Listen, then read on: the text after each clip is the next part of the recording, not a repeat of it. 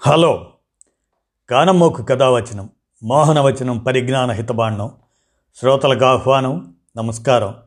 చదవదగను ఎవ్వరు రాసిన తదుపరి చదివిన వెంటనే మరువక పలువురికి వినిపింపబూనిన అది ఏ పరిజ్ఞాన హితబాండమవు మహిళ మోహనవచనమై విరాజిల్లు. పరిజ్ఞాన హితబాండం లక్ష్యం ప్రతివారీ సమాచార హక్కు ఆస్ఫూర్తితోనే. రామోజీ విజ్ఞాన కేంద్ర చారిత్రక సమాచార సౌజన్యంతో బ్రిటన్ అమెరికాల ఉచ్చులో ట్రావెన్కూర్ అనే చారిత్రక సమాచారాన్ని మీ కానమోకు కథ వచ్చిన శ్రోతలకు మీ కానమోకు స్వరంలో ఇప్పుడు వినిపిస్తాను. వినండి.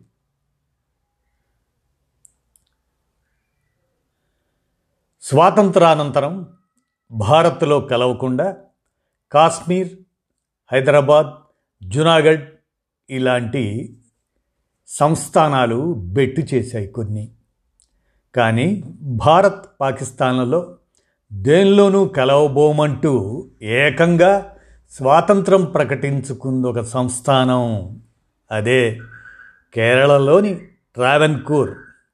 బ్రిటన్ అమెరికాలు కూడా ఆంతరంగికంగా మద్దతు ఇవ్వడంతో ట్రావెన్కూర్ ఈ ధైర్యం చేసింది. చివరకు నెహ్రూ బాంబు బెదిరింపుతో దారికొచ్చింది. ఇంతకు ట్రావెన్కూర్ ఎందుకలా చేసింది? బ్రిటన్ అమెరికాలు ఎందుకు దీనిపై కన్నేశాయి అనేది చరిత్రలో చూస్తే ప్రపంచంలోనే అత్యంత సంపన్న దేవాలయం అనంత పద్మనాభ స్వామి కొలువై ఉన్న ట్రావెన్కూర్ సంస్థానం. ఆ రోజుల్లో భౌగోళికంగా రాజకీయంగా కూడా అత్యంత విలువైందిగా మారింది. ఆ విషయాన్ని భారత నాయకుల కంటే ముందు బ్రిటన్ అమెరికా గుర్తించాయి.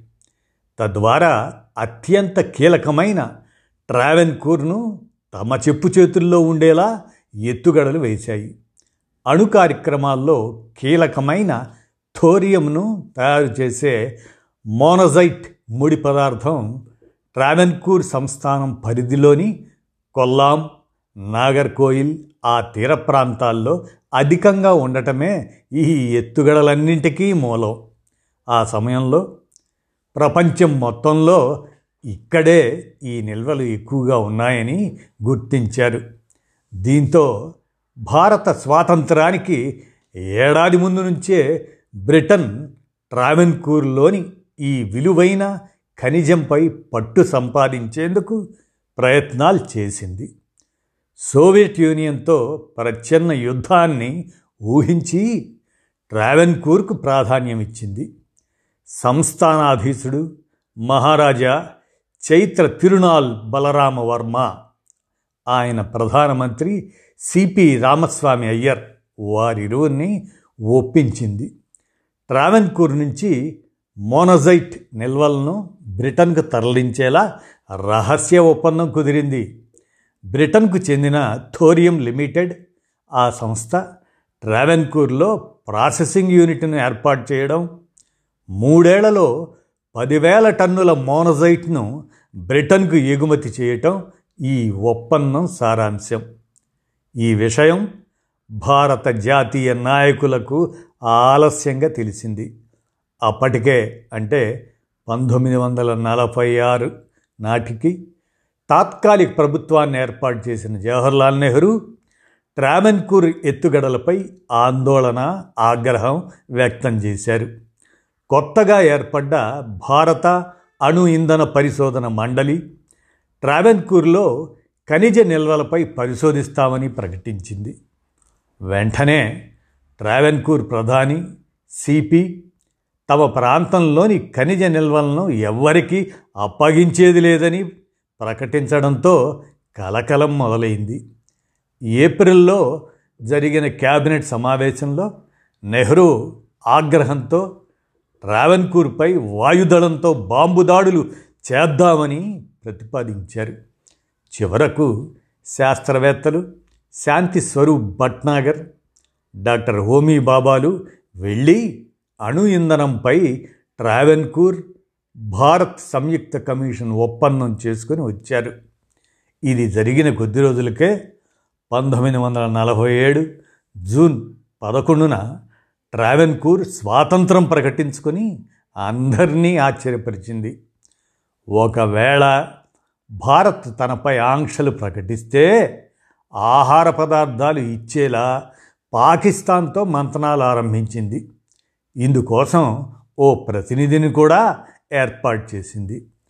అంతేకాకుండా టర్కీ తదితర దేశాలకు తన వాణిజ్య రాయబారులను పంపించింది. ఈ పరిణామాలన్నింటినీ అమెరికా మౌనంగా చూస్తుంటే లండన్లో క్యాబినెట్ సమావేశంలో ట్రావెన్కూర్ రహస్య దస్త్రంపై చర్చించారు. స్వతంత్ర దేశంగా మనుగడ సాగించే అవకాశాలు ఈ సంస్థానానికి ఉన్నాయి అనే వాదన సాగింది.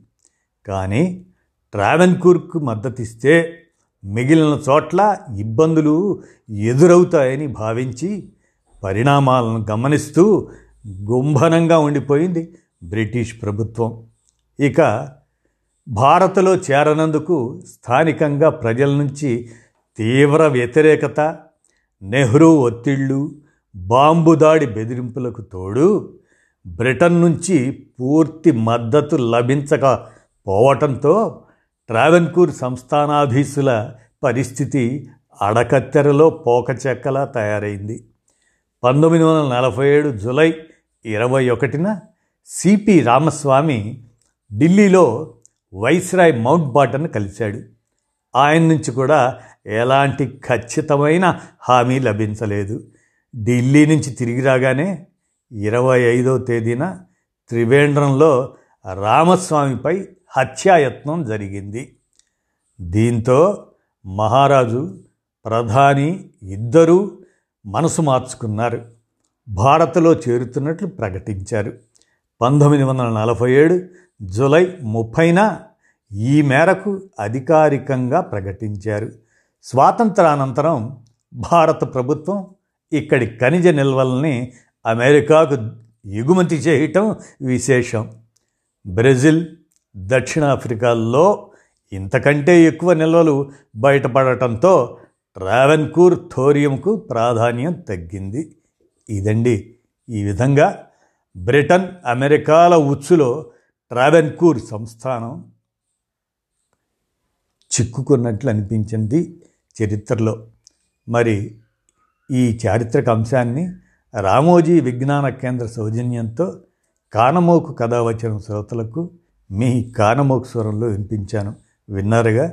ధన్యవాదాలు.